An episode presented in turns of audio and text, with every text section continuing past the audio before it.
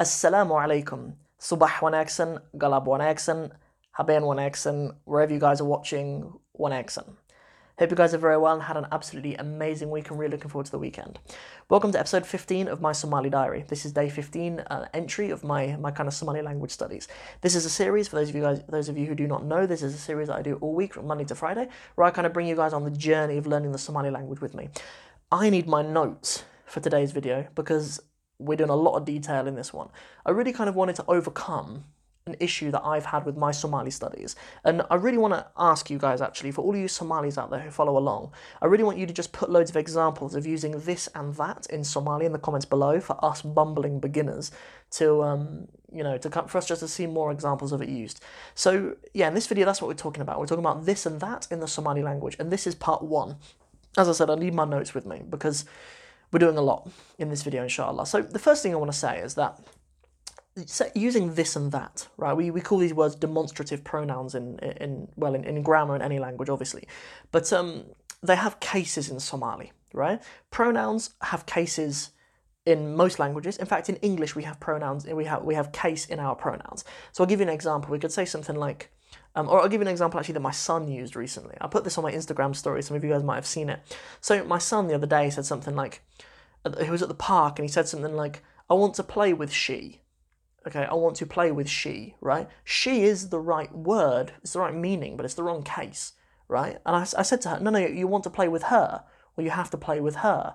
And he said something like, yeah, but her hit me. okay, so then, so he heard me say her for that meaning, for a girl who's over there, but it's the wrong case, right? And just the difference is it's she if it's the subject of the sentence. She is playing, right?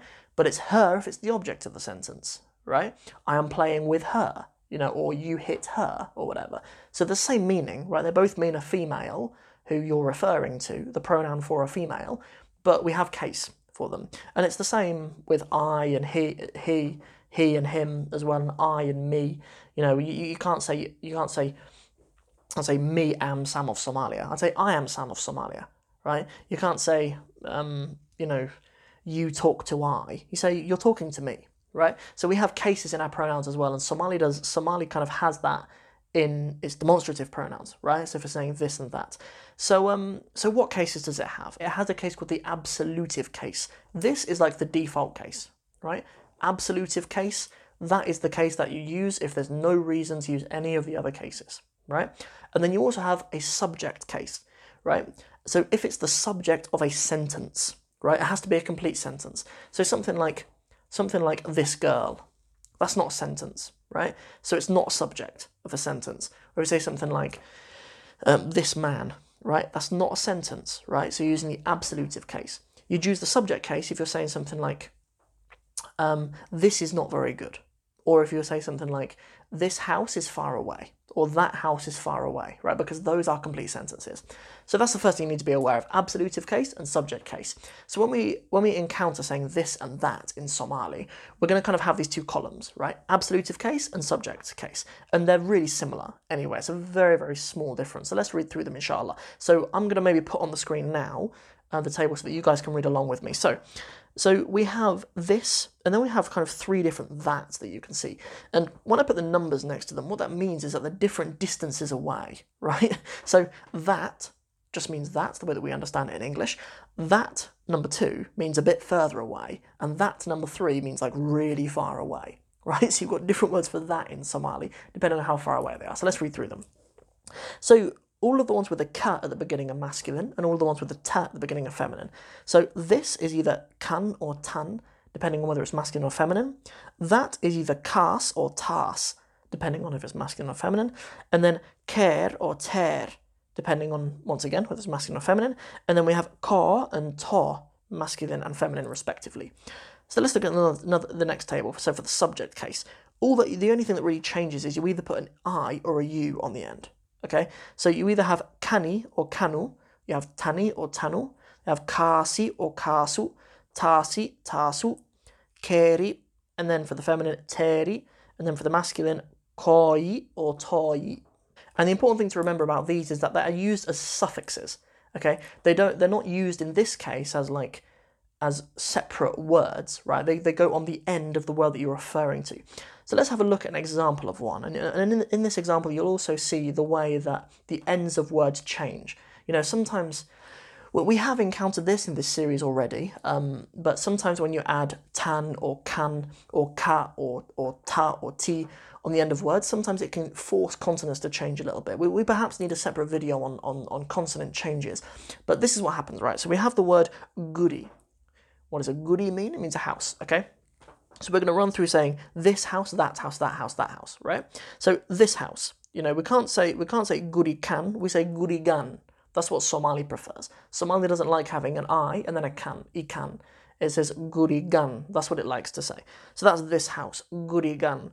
What about that house? Gurigas. Okay, so we have gurigan, gurigas, guriger, and then gurigo. And that's how we use each of those different each of those different endings for saying this house, that house, that house, that house in the Somali language. And that's you know that yeah that, that that's in the absolutive case as well because when we're just saying this house that's not sub. That's not a sentence. So we don't need to say the subject. We don't. We don't need to use the subject case. We use the absolutive case. So let's have a look at some examples using the subject case. So in this case, we're going to say the man is eating, or, or sorry, this man is eating, that man is eating, that man is eating, that man is eating. Right? That's what we're going to talk about. So we we again we use them as suffixes, but we need to use the subject ones because these are sentences.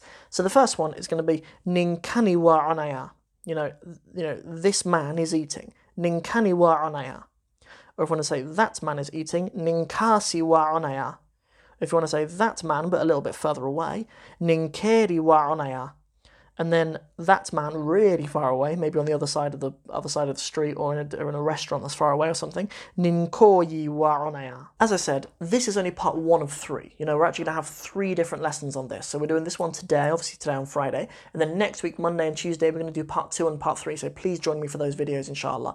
So today we just talked about using them um, you know, we're using them in the absolutive and in the subject cases. But in the next lesson, we're going to talk about saying saying this isn't good. You know, if you're saying like this one or that one isn't good, right? And in this case, we're always using another word, another noun with it, right? We're saying this house or this man or, or whatever else. But in the next lesson, we're going to learn about actually saying just this. Sometimes you don't actually talk about the this you're talking about. You don't say this house. You don't say this house is bad. You just say this is bad. Sometimes you do that in sometimes you do that in any language, right? Sometimes you don't say, you know, this camera is recording. You just say this is recording. You know, you just say, you know, this this is very beautiful, or, or that is amazing. You know, we're going to learn about how to say that in the Somali language in the next lesson. And then in the third lesson, we're going to kind of just repackage that but into the plurals, right? So we're just going to build on the concepts we've already learnt, and we're just going to put it in the plural so we can use it whenever we're referring to groups of individuals. Oof. Now that's a lot of Somali to remember.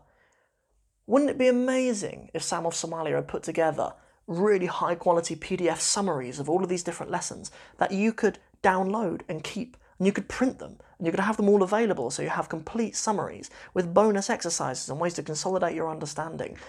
Just if you had become a patron for only $5 a month. Wouldn't that be amazing? Well, today's your lucky day. Go over to patreon.com forward slash Sam of Somalia to get started today.